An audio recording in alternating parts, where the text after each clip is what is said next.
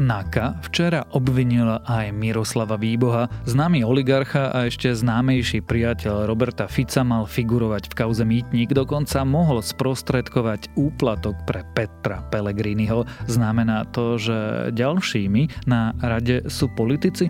Je štvrtok, 5. augusta, meniny má Hortenzia a aj dnes by malo byť oblačno, zamračená obloha zatiahnutá, no objaviť sa môžu aj dážď a búrky. Na horách sa radšej pripravte aj na prudký vietor. Tomu budú zodpovedať aj teploty, denné maxima by sa mali pohybovať niekde medzi 17 až 28 stupňami. Počúvate Dobré ráno? Denný podcast denníka Sme s Tomášom Prokopčákom. Keď sú jóny vo vzduchu, ste jednoducho šťastní. Zdraviu prospešné jóny podobné tým, aké nájdete v prírode, generuje interiérová farba budúcnosti Baumid Ionit Color. Jóny zachytávajú prach apel pre zdravší vzduch u vás doma. Baumit. Váš domov, vaše steny, vaše zdravie. Aktuálne správy sú dôležité, ale zajtra budú staré. Za to naše trička z kompótu vám vydržia celé roky. Poďte na kompot.sk, nakúpte nad 15 eur a keď zadáte kód SMEKOMPOT, dostanete od nás darček. Hrnček podcastov SME. kompot.sk Tie trvanlivé tričká. A teraz už krátky prehľad správ. PCR testy včera ukázali takmer 100 nových nakazených koronavírusom. Naplno tak na Slovensku odštartovala tretia vlna pandémie. Štatistiky tiež ukázali, že od januára bolo 98% pozitívnych testov u nezaočkovaných ľudí. Bývalý generálny prokurátor Jaromír Čižnár chce byť advokátom. Spolu so synom, tiež bývalým prokurátorom, si koncom júla založili advokátsku kanceláriu. Čižnárovci si ako špecializáciu uvádzajú obchodné právo. Takáčovec Čaba Demeter sa dohodol so súdom na treste za krivú výpoveď. Demeter dostal podmienečne 32 mesiacov a s vyšetrovateľmi spolupracuje. Jeho pôvodná výpoveď mala byť koordinovaná Petrom Petrovom a neskôr dostala do väzby Ľudovita Makoa. Ten sa následne rozhodol spolupracovať ako kajúcnik a svedčí vo viacerých závažných kauzách. Česku sa včera zrazili dva vlaky, zomreli najmenej traja ľudia vrátane oboch rušňovodičov, ďalší sú v nemocniciach s ťažkými zraneniami. Nehodu spôsobili rýchlik z Prahy do Mníchova a osobný vlak z Plzne do Domažlíc. Český minister dopravy Karel Havlíček naznačil, že chybu mohol urobiť jeden z rušňovodičov. Bieloruská olimpionička Kristina Cimanovska nakoniec neodletela z Tokia do Varšavy, ale do Viedne. Urobila tak z bezpečnostných dôvodov. Atletka kritizovala na sociálnych sieťach šéfov bieloruskej výpravy, že ju bez jej vedomia prihlásili na atletickú štafetu. Tí sa ju následne pokúsili násilím poslať domov do Bieloruska. Prípad už prešetruje Medzinárodný olimpijský výbor. Cimanovska dostala v Polsku humanitárne vízum. Ak vás tieto správy zaujali, viac nových nájdete na webe Denníka Sme alebo v aplikácii Denníka Sme.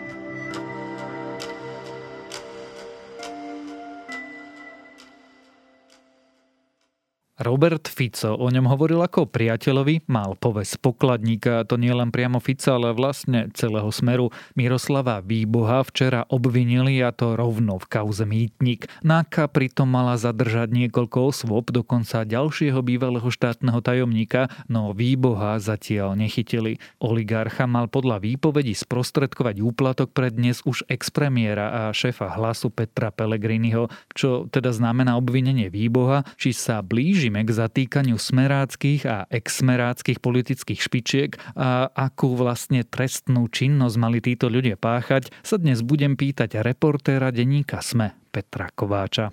Udreli na ďalšie veľké ryby. NAKA v rámci akcie Mýtnik 3 obvinila oligarchu Miroslava Výboha, ktorý je označovaný za sponzora strany Smer. Zadržať sa ho ale nepodarilo, je totiž v zahraničí. Obvinili aj ďalšie známe mená. Sú medzi nimi bývalý štátny tajomník ministerstva financií či ex-prezidentka finančnej správy. Kauza súvisí so zmanipulovanými IT tendrami u daňarov. Peter, Miroslav Výboh bol dlho považovaný až za nedotknutelného človeka. Čo sa vlastne zmenilo včera? Ono sa to mení možno už posledné týždne alebo mesiace, keď vidíme, že naozaj do väzby a s obvinením končia viacerí vysoko postavení ľudia, aj podnikatelia, blízky rôznym politikom. Tak sa stalo dokonca v tomto prípade už druhým tzv. akcionárom Smeru, ako sa to hovorí v Gorile, pretože naozaj prvý bol Jozef Berhel a teraz vidíme, že už aj Miroslav Výboch sa ocitol s obvinením. No a je to práve na základe toho, že polícia začala postupne rozkrývať tie korupčné schémy v štátnej správe aj v pozadí politiky a ozvalo sa viacero kajúcnikov, ktorých výpovede do seba evidentne zapadajú a dávajú zmysel, možno sú podložené aj ďalšími dôkazmi. Nie všetko tejto chvíli poznáme, ale teda vidíme, že napriek tomu, že najmä teda politicky sú v poslednom období často spochybňovaní kajúcnici alebo respektíve skôr spolupracujúci obvinení, čo je ten správny pojem, a tak sa ukazuje, že ich výpovede sa potvrdzujú. No a v tomto prípade sa zrejme udialo to isté. Keby sme išli tak 4-5 rokov dozadu, ty by si si v tom čase vedel predstaviť, že nákaza klope a príde si po Brhela alebo po Výboha? Určite by sme to brali ako niečo nevydané, neslychané aj vzhľadom na tie politické pomery, ktoré boli Pamätáme si, že naozaj ešte pár rokov dozadu Miroslav Výboch, považovaný mimochodom nielen za osobného priateľa Roberta Fica, ale aj za jeho blízkeho spolupracovníka, chodil dokonca na niektoré zahraničné cesty s expremiérom a tak naozaj to bolo v tej dobe asi nepredstaviteľné. Pán Výboch je môj priateľ. 20 rokov ho poznám osobne. Miroslav Výboch sa roky pohyboval na najvyšších poschodiach politiky. Po boku Roberta Fica sa objavil ešte v roku 2007 ako súčasť delegácie za líbyjským diktátorom Kadáfi z čoho je Miroslav Výboh obvinený? Konkrétne veci v tejto chvíli, aspoň teda keď nahrávame Dobré ráno, ešte nepoznáme.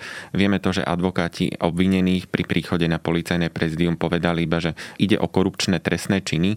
My teda sme si odvodili, že malo by sa to týkať už medializovaných dávnejšie výpovedí Františka Imreceho, bývalého šéfa finančnej správy, aj s výpovedou podnikateľa Michala Suchobu, ktorí zhodne tvrdia, že práve Miroslav Výboh mal sprostredkovať úplatok 150 tisíc eur Petrovi Pellegrinimu niekedy na prelome roku 2013-2014 a to za to, že politicky pretlačí e-kasu.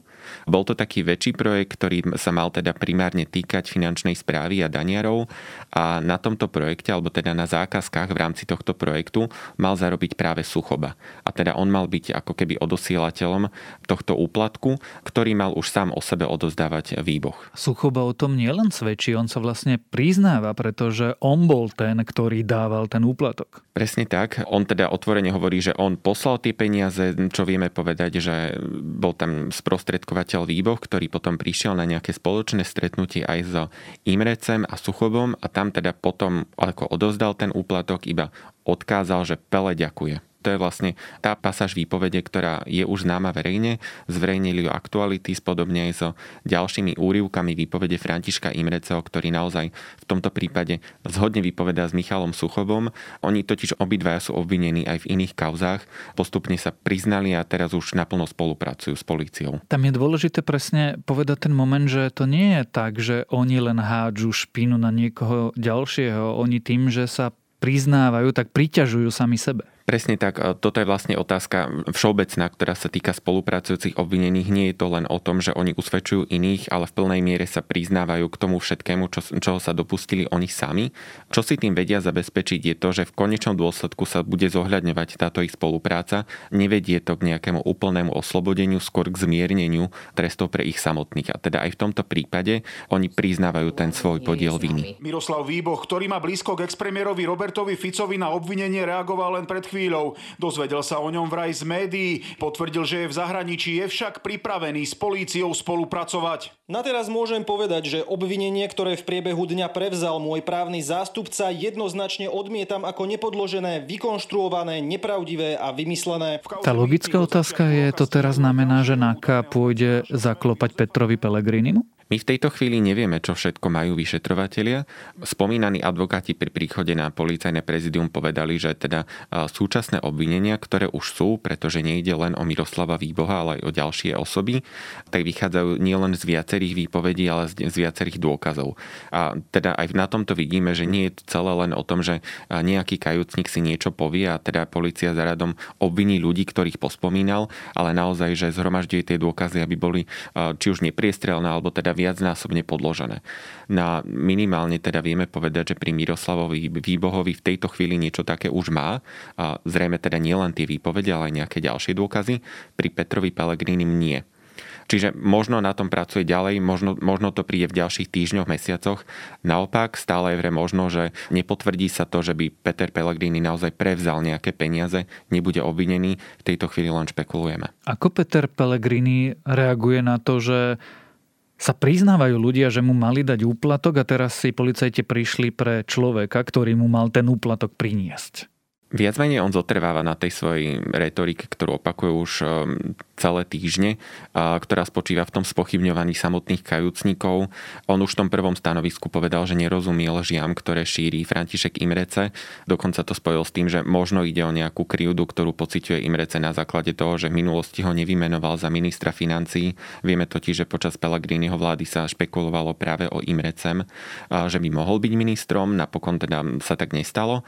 Pellegrini zároveň to ako keby len obracie len na toho samotného Imreceho, aj keď pravdou aj z toho, čo som rozprával, že minimálne ešte aj Suchoba svedčí v podobnom alebo v rovnakom duchu ako aj Imrece, ale tomu už teda Pellegrini nevenuje nejakú väčšiu pozornosť a on to iba postavil svoje súčasné stanovisko na, na vojne v polícii, na tom, že falošní kajúcnici tu rozprávajú a šíria falošné obvinenia a na tomto duchu. Poviem to relatívne cynicky, ale dosiaľ policia zatýkala tretiu, druhú ligu. Jozef Brhel bol oligarcha z prvej ligy. Miroslav Výboch je oligarcha z prvej ligy. Kto je vlastne Miroslav Výboch? Ako sa dostal tam, kde sa dostal? Ako sa stal takým vplyvným mužom z pozadia moci na Slovensku? Tu práve treba povedať aj to, že aj keď aj v tomto podcaste zatiaľ spomíname prioritne Petra Pellegriniho, ktorému teda mal smerovať úplatok, nechcem povedať, že, že je tu nevinne, ale možno viac sa Miroslav Výbov v minulosti spájal so samotným Robertom Ficom ako, ako šéfom Smeru. Mimochodom aj obdobie, o ktorom rozprávame, sa ešte týka obdobia, keď Peter Pellegrini pôsobil v Smere. No a teda Miroslav Výboh bol naozaj považovaný za veľmi blízkeho spolupracovníka Roberta Fica a naozaj mu bol v petách aj na viacerých zahraničných cestách. Bol považovaný za jeho radcu, dokonca spomíname si na korupčnú kauzu Pandur, ktorá sa týkala obrnených transportérov v Českej republike. A tam naozaj viacerí aktéri tejto kauzy spomínali, že Výboh, ktorý chodil na dohadovanie tejto zákazky štátnej, sa prezentoval ako nejaký poradca neformálny slovenského premiéra v tom čase ešte a jeho dôverníka a, a tak naozaj, že ne, nešlo len o nejakého oligarchu v pozadí strany, ktorého spomína aj a, napríklad Pis Gorila, alebo teda mecenáša, o ktorom sa roky špekulovalo, že teda financuje smer, ale aj o významnú figurku v okolí samotného bývalého premiéra. Zároveň je to významný zbrojár, ktorý roky zarábal na štátnych zákazkách, prevažne na ministerstve obrany. Vieme, že jeho firma Willing mala veľké zákazky, ktoré sa týkali najmä oprav stíhačiek, čo ale zároveň ostalo možno také viac menej zatajené utajené rúško tajomstva, pretože tieto zákazky boli zväčša utajené v utajovanom režime a nevedeli sme nikdy spočítať, že možno v akej celkovej sume získali alebo teda zarobili na štátnych zákazkách. A v Bratislave sa roky klebetilo, že Miroslav Výboh je čosi ako pokladník, alebo keď chceme peňaženka smeru. Teda keď išlo o peniaze, Vždy v tom bol Miroslav Výboch. Keď išlo o peniaze pre niekoho zo Smeru, tak v tom často bol Miroslav Výboch. Zdá sa, že tie klebety nie sú len klebetami? To, čo vieme v tejto chvíli povedať, je, že Robert Fico nejakým spôsobom nepopiera tú blízkosť Miroslava Výboha, on sám ho nazýva osobným priateľom. A na druhej strane ale nechcel prezradiť viac. Napríklad aj keď sa riešila spomínaná kauza Pandur, on povedal, že verejnosť alebo teda média do jeho osobných kontaktov a stretnutí nič nie je. A naozaj iba povedal, že Miroslavom Výbohom sa poznajú 20 rokov, sú blízki priatelia, ale ďalej už nezašiel. Čo my vieme, tak naozaj bolo zadokumentované, že teda nejaké stretnutie tam prebehlo. Viac menej toto ani nepopral Robert Fico.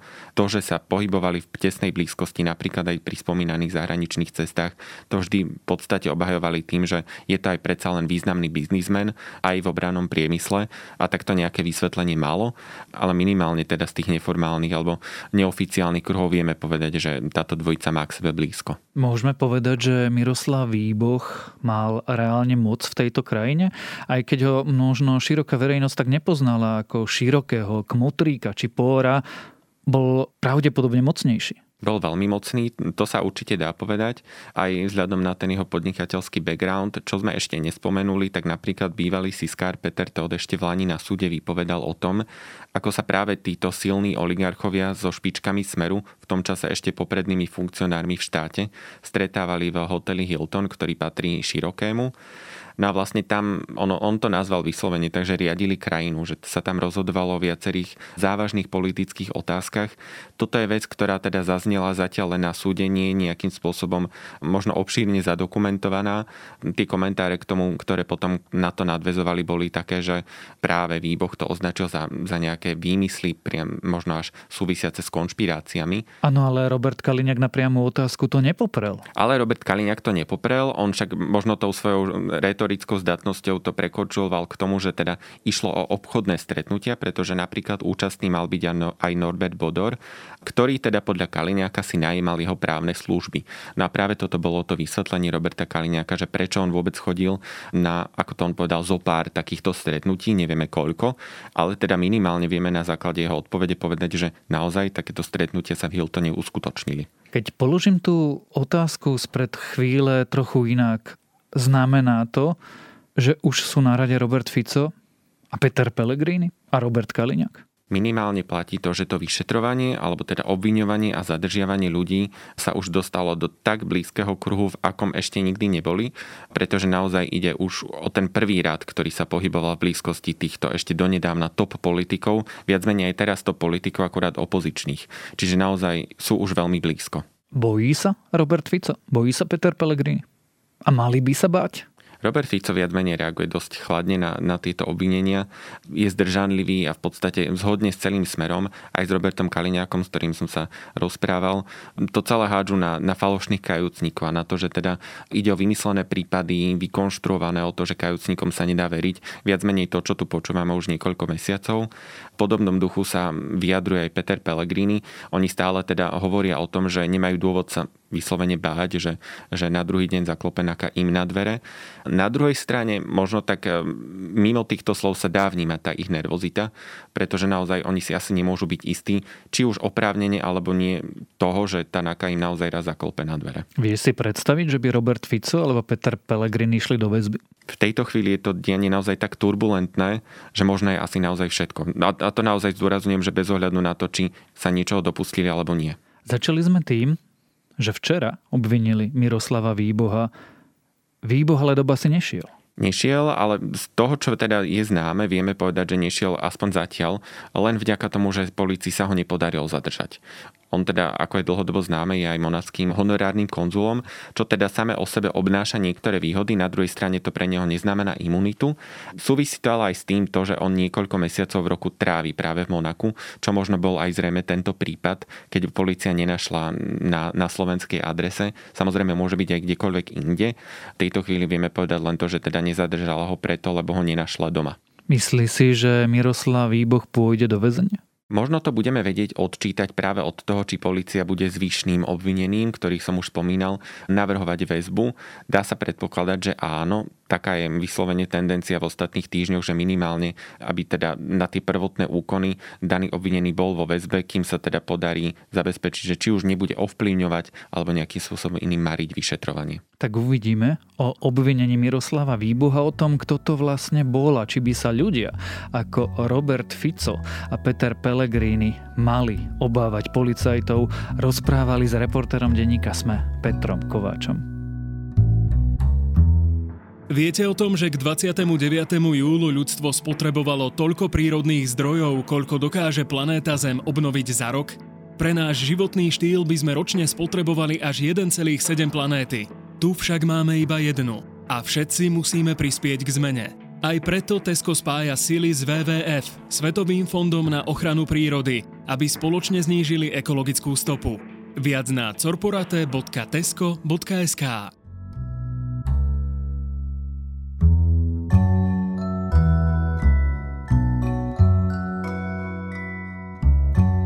bude sa to diať a v krajinách, kde sa normálne očkuje čoraz častejšie, jednoducho koronavírusom sa nakazia aj zaočkovaní ľudia, akurát teda budú mať štatisticky významne lepší priebeh, pravdepodobne neskončia v nemocnici ani s ťažkými následkami.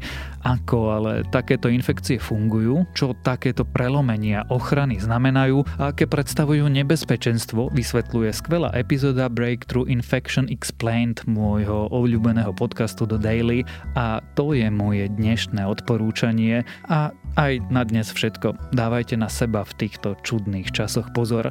Počúvali ste Dobré ráno, denný podcast denníka Sme s Tomášom Prokopčákom a pripomínam, že dnes vychádza aj nová epizóda podcastu Index.